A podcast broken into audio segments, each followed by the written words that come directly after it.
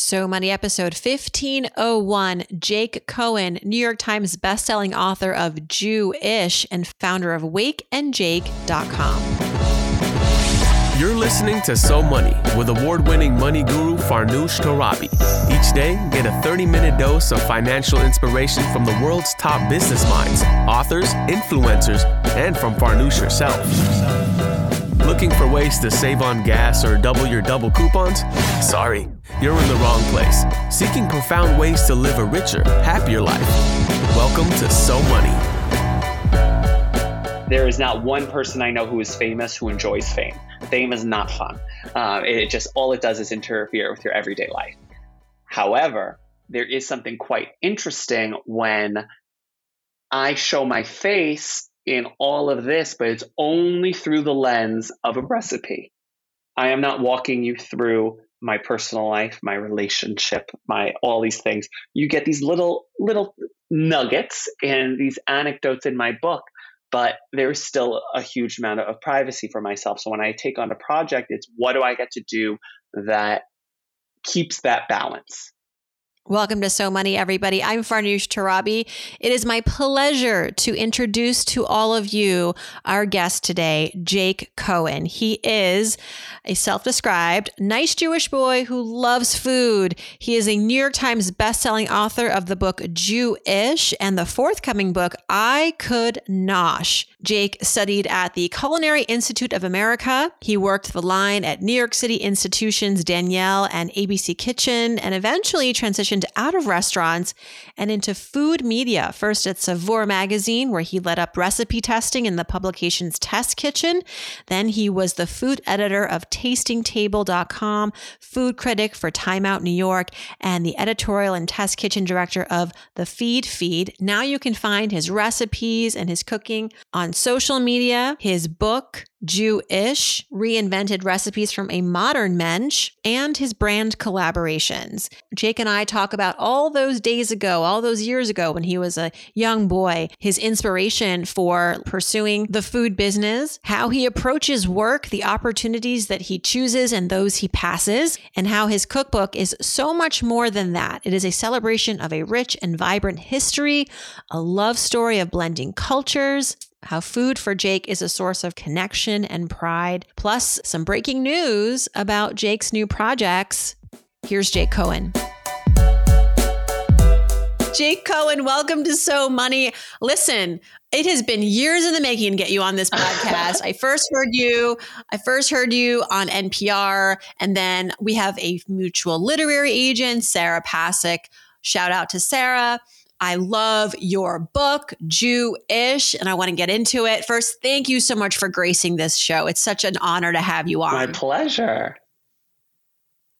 All right, Jake, you uh, it's been a while since you published this book, this cookbook, which is more than just a cookbook, let's be honest. It is a celebration of history and culture and a blending of cultures. I I, I bought it um, I'm not Jewish, but I love every single recipe, especially because it's partially inspired by your Iraqi Iranian husband. So I'm loving like the saffron and the pomegranate infusions. Exactly. We'll get to some of the recipes in a second, but um, tell us a little bit about Jake, the the nice Jewish boy, the nice little Jewish boy who loved food. Is it is it no surprise that you became you know the modern mensch as you self-describe on your book uh, that that you know is now everyone's favorite foodie. What was your relationship with food and cooking as a kid? Yeah i would say that really to put it simply this is always the plan. This was always the plan. Everything that I'm doing. I just am very lucky that I get to live out my dream. I learned very early on that I was obsessed with food as this medium for connection, for building community.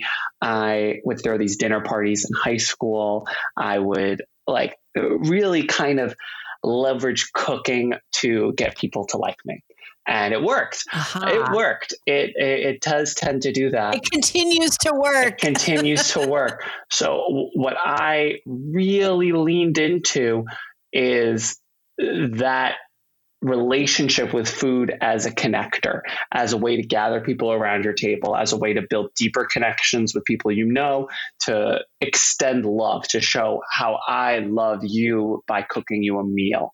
And naturally, it was kind of a, a simple transition to start to preserve and modernize Jewish recipes for myself and then later on for my husband's family because of the fact that, like, that was always my definition and lens of comfort food. And when you are trying to create the space around connection, comfort food is such a, a foundational element. So, in the same way that you have a cookbook collection and on your bookshelf you'll see know, southern cookbooks even though you're not from the south italian cookbooks even though you're not italian uh, cookbooks representing asian countries or southeast asian cuisines and it's all about finding common ground. And for me, it was through these anecdotes of talking about my family, my husband's family, our histories, our dynamics, the bickering between my mother and my aunt, or this person and that person, in which someone can open this book and they can see themselves and their families in it, even if they're not Jewish, because that's the goal. It's it's it's no different. And and I think what makes it even more both beautiful and complicated is, is this idea of what is Jewish food when our food ways are so muddy due to trauma really it's even something as simple it's very hard to even describe the Persian recipes in my book because of the fact that they're through the lens of Iraqi Jews that were kicked out of Iraq in 1950 and predominantly settled in Iran. So even though this generation of people have married into Persian Jews or grew up in Tehran or like know and breathe Persian culture, it's still with an Arabic lens that you get from Iraqi traditions that makes it so uniquely different in a way that I, I think is so funny because the world, especially in America, everyone wants a monolith. They want like one definition of any dish. And this is just like my unique perspective. It might look very different than than your families, but that's kind of part of the, the, the best part of the conversation is that there's no one voice.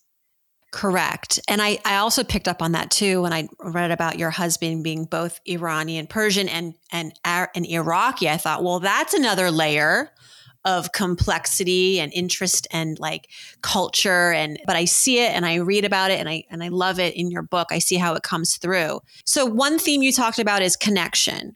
And another theme, I was reading an article where you were recently interviewed in where you're talking about pride and how this project and your career, um, one of the big things that you're fighting for is pride in Jewish food and traditions, but along the way, also pride for, as an individual, as someone who is queer, who's someone who is Jewish.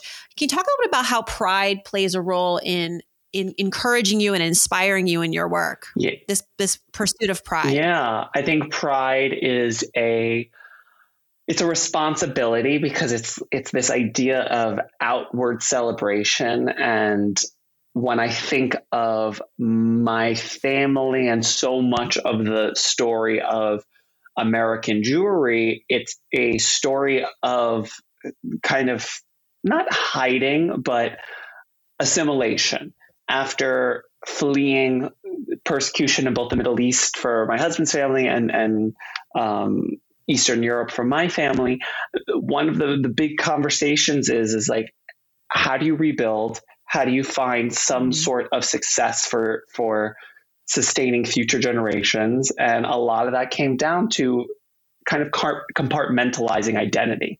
And Judaism was kept for the home, it was kept for the community, um, very much so outwardly celebrated within specific spaces. But in the workplace, no, it, it, it was something in which I saw so many parallels to the conversation as a gay man of where you lean into your gayness versus being a Jewish man and when do you lean into your Jewishness. Mm-hmm. And I think as we are really as a society having a conversation around queer identity and the need to be outwardly yourself in all scenarios, I find that like the same has to come with like Jewish identity. It's just something that we don't tend to do in the same way that like when I think of Jewish food, so often in America, it's still thought of as uh, po- gefilte, gefilte fish, fish like Latkes, boring. Yeah. cheap or like uh, deli food like things that you would just have for like you go for lunch at the deli but nothing that is right that that could be what would Seinfeld eat, exactly, right? or what would Larry David eat, right? But nothing that could be elevated, nothing that should be celebrated, nothing that could be on par with everything else that we know and love in the American food canon. You rose through the ranks. You went to culinary school. You worked as an editor at some of the top uh, magazines and websites, and then decided I'm going to go out on my own. I'd love to talk about that pivot and you're doing this so so phenomenally i mean i love everything you create i want to eat everything you make i i your personality comes through i love how much you share um, how strategic it was it in the beginning, you know? And because it feels so organic, but of course, behind the scenes as a creator, it's never, you know, Completely. it's like a whole machine. So take us behind the scenes a little bit and and maybe uh, indulge us or not indulge us in some of the the hustle and yeah. decision making that went into doing what you're doing now. It is a really tough industry. Like wherever I started in restaurants, I was getting paid. I mean, my first job, I was making minimum wage, which was at the time 725 in 2012. And then when I like graduated and was like uh, of a higher caliber line cook, I was making $10 an hour. And it was just like, this was not something that you can sustain yourself on. And even when I broke into media, like, I was still making that same amount. And then when I finally made it onto like the, the masthead as a full time employee, my first offer, which was non negotiable, was 30K a year, which is like and this is what you in think New in New York where the, there's this conversation around the privilege that comes around food media really comes from a place that to break into the industry you have to be able to sustain yourself on peanuts. And it, it's it, it's truly something and, and again it it got better and better as I hustled and, and leveraged. And I think the one of the good things is I'm of this true millennial mindset in which the second I was not learning anymore, the second I was not, I started to stagnate. I was like, what's next? So about every two years, I switched my job. And that's the, the thing that people really don't talk about is you need to leave your company to another company if you want a substantial salary increase and some type of leverage in terms of negotiation. Within every place I've worked, negotiations for salary increase are minuscule because they just want to keep the status quo, keep it going, give you a little bump for inflation. But at the end of the day, they're not looking to, to do that because also they, they can't afford it. I was there at the, the very end of print media's kind of uh, huge moment, and then it's the beginning of digital um, before social. And you, you start to actually look around and be like, uh, they're not making a ton of money because it's so expensive to produce this content and pay these people. And I get it. It doesn't mean that the labor, our labor is not valuable of a, of a living wage. But I also get the fact of these businesses are also not self sufficient um, in its current form. And I don't know what food media, I'm a big believer that food media is pretty much dead right now. And we're waiting for its next iteration of what way that will look. Yeah, I was thinking about, you know, as I watch you and some of the other um, food uh, creators or i i because you know they're, they're not all chefs yeah, yeah, not yeah. all restaurant owners some of them are just really good at creating food content online um, my point is that I watch them. I don't watch any food channel or food network Correct. stuff, you know, and I wonder is that to your point going away and now it's about these independent you know, you like even in the comedy world, people who have millions of followers on Instagram, then they get the Netflix special. Is I think it's just gonna be more of that. You think you're the money expert, but at the end of the day, at the end of the day, it comes down to return on investment and what is the safest right. investment to make. So if you can see that this creator, whether a comedian, a chef, whatever, has an audience that is willing to spend money, because at the end of the day, uh, whether good or bad, we live in a capitalist society that is dependent on that. So I I think one of the funniest things, which I've been having a lot of conversations about, that a lot of people don't understand is the book market. We obviously have, have the same literary agent. So there's this whole conversation of how that works. You get this book deal, and to get a book deal from a publisher, you get this advance, and then that's held against your sales until you pay it off, and then you start to get royalties. So there's a big conversation on how big of an advance you want, can negotiate, should negotiate because even I know one person, and this is like under wraps. I won't name names, but sh- this person got a cookbook advance that is so big, and now they're a little worried about selling enough books. And on top of that, if they can't pay this off, they're not going to get another book deal. Even though they got a fat check coming in, and it seems all nice and fun, but it's this balance of what am I getting paid for and what can I deliver? And I think right. that everything I do is with that mindset.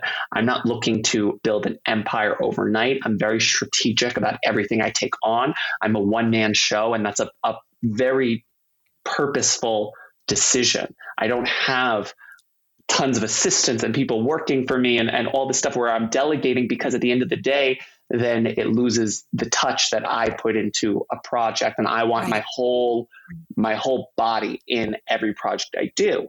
So when I went off on my own, it was actually um it, it was there was originally actually going to be another company I was joining that was it was so random. It was going to be this like culinary hype house with a bunch of like huge names and food. Like all of the people that you follow on Instagram and love, I'm just saying right now, like if you name the name, we were talking and we were all going to be creating this like culinary hype house. At the end of the day, it fell apart because from the beginning of us all signing on to when we got the contracts in our email, this was during the pandemic, very beginning in 2020. Mm-hmm. Our social followings and brand partnerships were accelerating to a degree in which an editorial position couldn't afford us anymore. For and they wanted exclusivity, and there's no world in which we were going to sign exclusivity if you can't meet market if you can't meet market rate because that's what it comes down to. It right. comes down to the market rate, which is another conversation as we're slowly go, we're like as we're entering this recession and we're going to start to see brand deals in terms of social sponsorships dry up a little of what is that what is that next move and what is that that kind of uh, that way you dive it's, it's it's it's your it's a diversified portfolio it's how i think sure. about everything i'm doing it's why i focus yes. on my books and then like my bread and butter is never going to be social media because if everything could disappear tomorrow and yes. I, I think it's about figuring out what makes you the happiest and what is the most sustainable. And then on the other side, what is the easiest and like most productive in terms of revenue making? And then finding that balance of the two you all want to rewind and re-listen to that. That is the Venn diagram. And I, I love hearing that you don't surround yourself with like 12 interns and 13 staffers because I'm the same way, Jake. I'm I'm a solo operation. I've, I've had maybe one full-time employee over the 20 years of this industry because I know myself. Yeah. I don't want to delegate. I don't want to be anyone's boss except my own boss. And maybe that means that my top revenue is going to be less than somebody else, but I take home a lot more. Exactly. I'm more involved. People people get really uh, they romanticize this like oh i'm going to make eight figures seven figures it's like yeah but at the end of the day you're making a teacher's salary because you have not been keeping the costs down. And and so yeah, you can flag, you know, you can wave this like I'm this millionaire, but you're not really. Your bank account is not showing that. So thank you for pointing that out because I think that's a huge misleading thing in the creator space. And then we go for this sort of superficial goal of just trying to make more money, but that means maybe more ads, that means more assistants, and, and it's at, at the end of the day not a profit.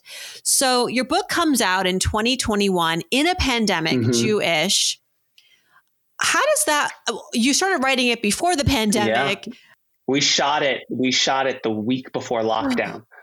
Oh and it, we God. didn't know what was going on. And then all of a sudden, we the last day of the shoot is when New York went on pause, and we just made it. Were you terrified? Uh yes, but it was also it was kind of it was kind of a blessing.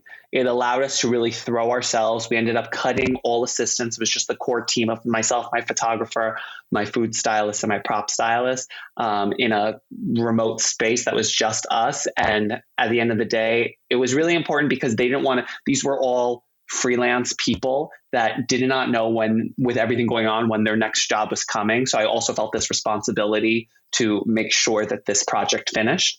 Um, mm-hmm. And it was it was a really like it was a good push that I then got to then go into hibernation right after. What do you think initially was the excitement around the book? You think, you know, yeah. I heard you on a lot of media. Um, a lot of interesting conversations. This was a widely embraced book, um, as you hope. Why? Why do you think people love this so much? Uh, I a lot of it was calculated. I, will be totally, uh, totally just like really. Can you give me all your calculations? Yeah, I have a book coming out in Yeah, yeah, yeah, yeah. so really, I got a tiny advance for my first book. They thought it was going to be a very niche book for a Jewish audience um, that would do fine, and it would just be a little thing.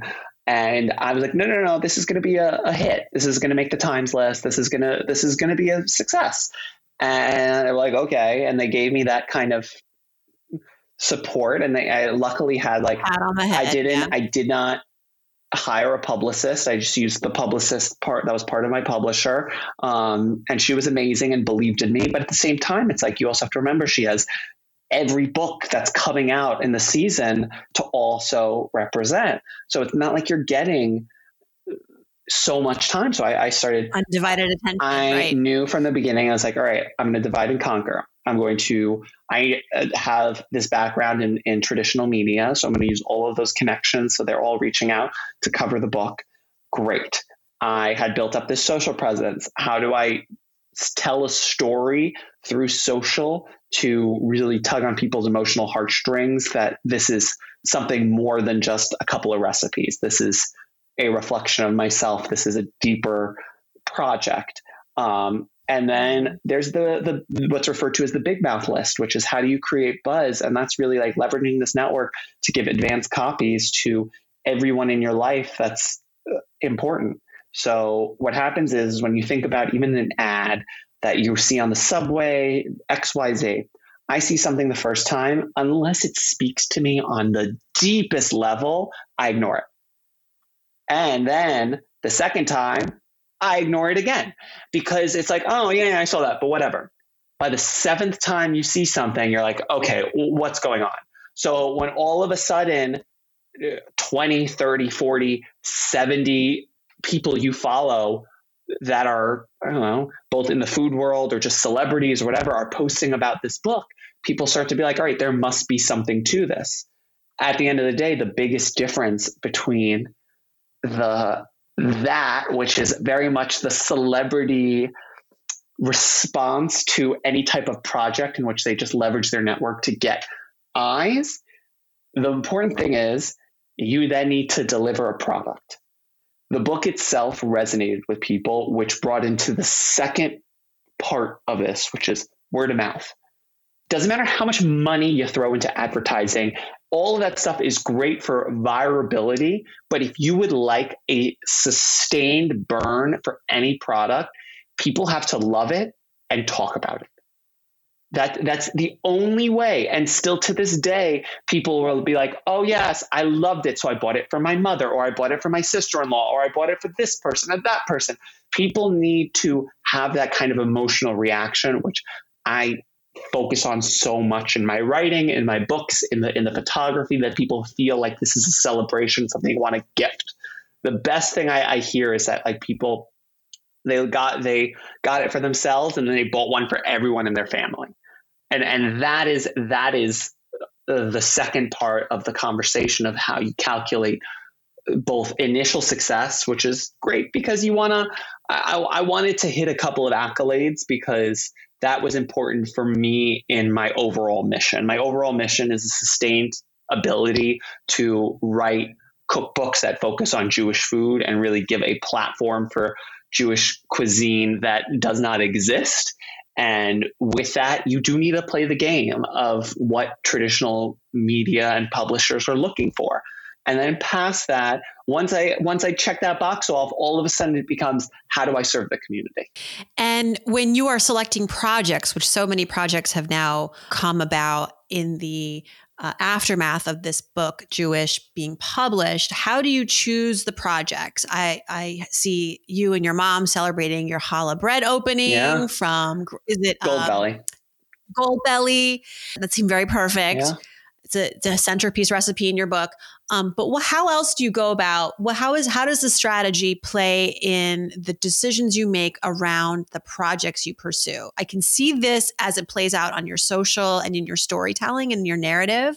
But how about when you you know when you want to make money. Yeah uh, it is funny because still my biggest goal is to just be able to sustain a lifestyle in which i can invite people over and throw dinner parties. That has not changed since i was a teenager. That is still what i i, I that is my pride and joy. That's what i try to do the most. Obviously uh, it's that would be nice if i was just a housewife but i, I am not. Um, and at the end of the day the real kind of takeaway that I got was I love something that I can put my heart and soul into, release to the world, and still have the balance of on and off season, where mm-hmm. the big issue with social is you're always on. Um, and that's more so for these creators that that are sharing their lives. Like I, they, they get they might have millions of followers and and all these brand deals, but I have nothing but but pity for them there is not one person I know who is famous who enjoys fame. Fame is not fun. Uh, it just all it does is interfere with your everyday life. However, yeah. there is something quite interesting when I show my face in all of this, but it's only through the lens of a recipe. I am not walking you through my personal life, my relationship, my all these things. You get these little little nuggets and these anecdotes in my book but there's still a huge amount of privacy for myself. So when I take on a project, it's what do I get to do that keeps that balance. So I, I am very mm-hmm. cognizant of what gets more attention and what level of fame I'm looking to maintain and not either swoop down or exceed, um, which is something yes. that a yes. lot of people I see, especially with like TikTok, they lose control and they become these overnight sensations in a way that they are no longer in control of their own narratives of their lives of what they get to do. And to me i think that is ah, it, it's really it's really something to it's pity. really something to pity. So for me when i think of projects it's like great books. I'm going to come out with a book probably every two years for as long as I can. My next book comes out September. It's called I Could Nosh. My I mean, I, I, I, haven't really talked about this that much, but I do have a third book already in the works. Exclusive. Exclusive. so many exclusive. Um, okay. I do have a third book already in the works, uh, and, and, it's really just these are the things that I really love. I love writing books.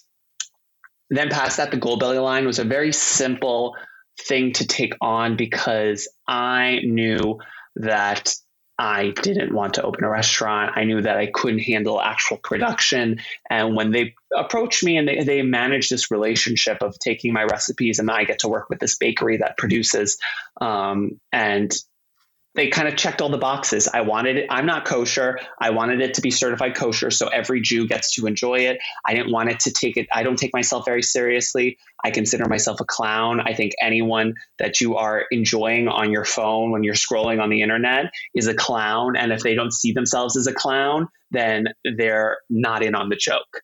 They are. are they're not doing it. They're right. not like yeah. it's that's it.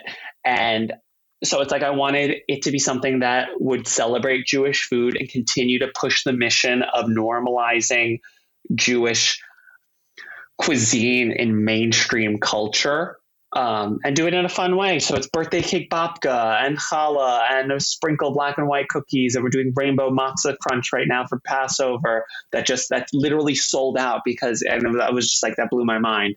Um, to kind of have a success around this and create it be like a, a celebration in the same way that you would send my book to someone now you can send something sweet to someone. Because it's always about Yeah. ways to deepen connection. So even if i can't do that personally i can help be the liaison to make that happen for you Well, speaking of food, okay, challah croque monsieur. yeah Okay, sign me up. Um, I was happy to see a familiar recipe in your book: Persian cucumber yogurt sauce, the mast-o-khiar. best Um, can I come over to your next dinner party, Jake? Yeah. I'm, and I, I and i do I'm having some promo here. and I do. I think it's so funny because there are things that veer that like break from tradition in the same way that my husband's able to help me open my eyes for so many Ashkenazi classics, where you'd be like, "Oh, it's kind of like this," and then it, as soon as I think about it, I was like, "Oh, you're right." In the same way with Persian food, where, for example, one of the best tahdigs there are is potato tahdig. Everyone like goes crazy for it. I started doing sweet potato tahdig, which is like Oh. it's it's it's I switched to potato with a sweet potato. It's nothing crazy, and yet, Mind but it's exactly Yeah. because you've just you've never thought of it that way because it's always we do what we do because that's what is done, and there is something really nice about breaking from tradition in that way. I um I do this like in my I'll give you a uh, this here another exclusive. So in my next book, one of the things that I I started doing is I make so many koresh, so many of the the Persian stews. But as you know, you got to do them. You got to it's low and slow, and it's best if you make them days in advance. And I was like, how do I? So much of this book, the book is called I Could Nosh, and it's all about like everyday hospitality. And the idea was, what happens when you find out in two hours someone's coming over for dinner? What are you whipping up? And at the same time, my husband's sister, and this is a very common thing in, in this new world where you have vegetarian Persians. What do you serve Mhm. when the cuisine is so meat heavy? And I wanted to create a vegetarian ghormeh sabzi, which is my favorite stew. So I was like, with tofu. So I what do you- first tried like- it with tofu and it was good, but the texture wasn't there. And the funny thing was, is as we're eating it, all we could think about is the reminiscence of sag paneer in terms of texture Yeah. wise. Yeah. And then it made perfect Cheese. sense because Iraqi Jews did so much of the spice trade with India. So there's such a heavy influence of Indian cuisine and Iraqi food. So it just made sense, uh, even historically, to make ghormeh sabzi with paneer. It comes together in 30 minutes. It is so delicious. You just use the ground uh, dried limes instead of, of the whole ones.